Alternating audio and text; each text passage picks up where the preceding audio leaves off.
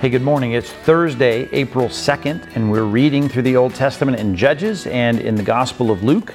And our passages in the Old Testament uh, are two chapters Luke chapter 8 and chapter 9. We're in the middle of Gideon, the story of Gideon, which is the longest, really, coverage of any one deliverer or judge, as they're called in the book of Judges.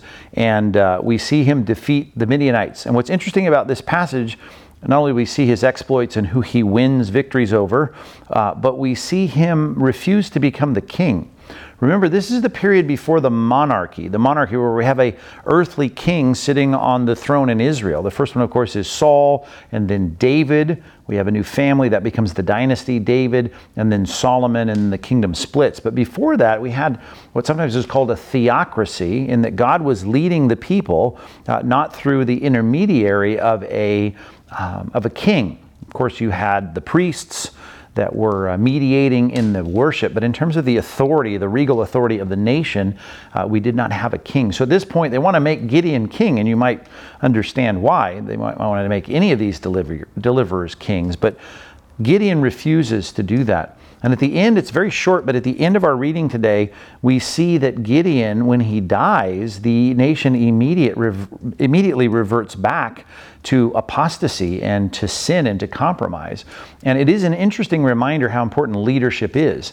Even though we don't have a king, they were looking to him for leadership and examples. We've had so many examples uh, throughout the uh, period of history that we've been reading in our DBR, starting with uh, Abraham as a great leader, and Moses, and Joshua, and Caleb, and now we have Gideon who ra- rises up as a leader.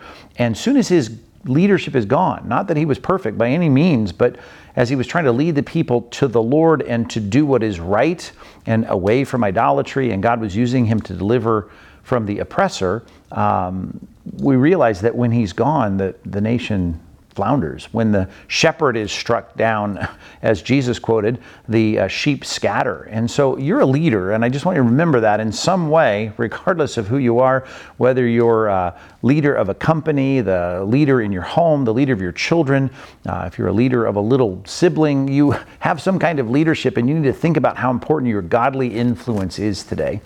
Uh, reminder from Gideon's life. In Luke chapter 8, we get the second half of this chapter when Jesus calms the storm.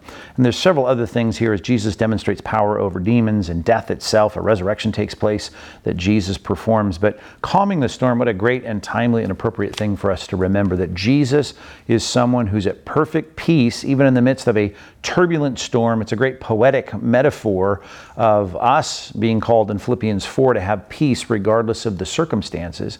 And even right now, some of you still, we talked about it a lot at the beginning beginning of this period of time with the COVID 19 crisis, uh, we talked a lot about the fear and anxiety that exists in people, and maybe still that creeps up into your heart and mind. And as a Christian, we need to recognize the picture of Christ in this boat, being able to be at peace and even rebuking the disciples when they don't trust him. They think they're going to die in this storm. And the great picture of this throughout the Gospels, as we get all those accounts together, we just see how angry Jesus was that they didn't have faith, they didn't trust him.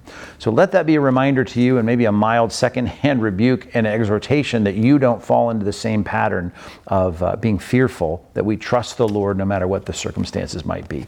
And then we have a New Testament one another. So let's look to uh, James chapter 4 verse 11, for our one another of the day. And a lot of our one another's are very positive commands. Do this. Here's how to treat one another in the body of Christ. But this one is a, another prohibition, another negative one another in as it relates to something we should not do. And uh, here's how it reads in James chapter 4. It says, Do not speak evil against one another. Uh, brothers, he then calls them. Uh, for the one who speaks against a brother or uh, judges his brother, speaks evil against the law, and judges the law. But if you judge uh, but if you judge the law, you're not a doer of the law, but a judge. Uh, this is an interesting and very human pattern for us to fall into, becoming the judge who's passing judgment in our minds about our brothers and sisters in Christ. Now, we have to be very careful about this command because many times we're called to judge with righteous judgment, and there's many things that we're called to judge all the time in the Christian life. Uh, we're not to judge by mere appearances, Jesus says, but judge with righteous judgment. Uh, so many times in the scripture, the concern is that we are careful as to how we adjudicate in our minds the realities and circumstances around us. And to say, here's a brother or sister in Christ that's doing something wrong, that's one thing. And to know that we should avoid the same problem. We do that every time we read a passage of scripture about a biblical character. We have to decide is this someone doing the righteous thing or the unrighteous thing? But we've got to be careful that we don't become the judge and jury and the executioner oftentimes in our words against our brothers and sisters in Christ. It's not your job to sit here and stand in judgment, as it says here, speaking evil. It's one thing for me to say there's someone who did something that I shouldn't do and don't want to do and I want to avoid. And even if I have to correct them, the Bible says do it humbly, taking a close watch on your own life that you don't fall in the same way.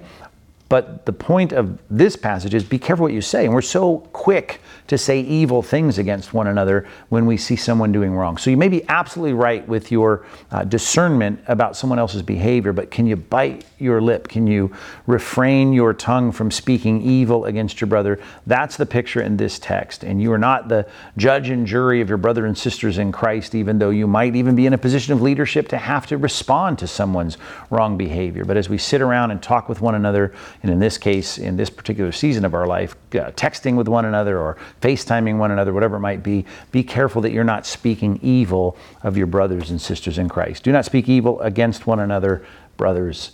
And I would add, sisters, be very careful about how we speak about one another. So there's our one another for the day. It's kind of a serious one, but important. So get into the Word of God, read through the Old Testament and New Testament, Judges and Luke, and practice the one another today, which is refraining from speaking evil.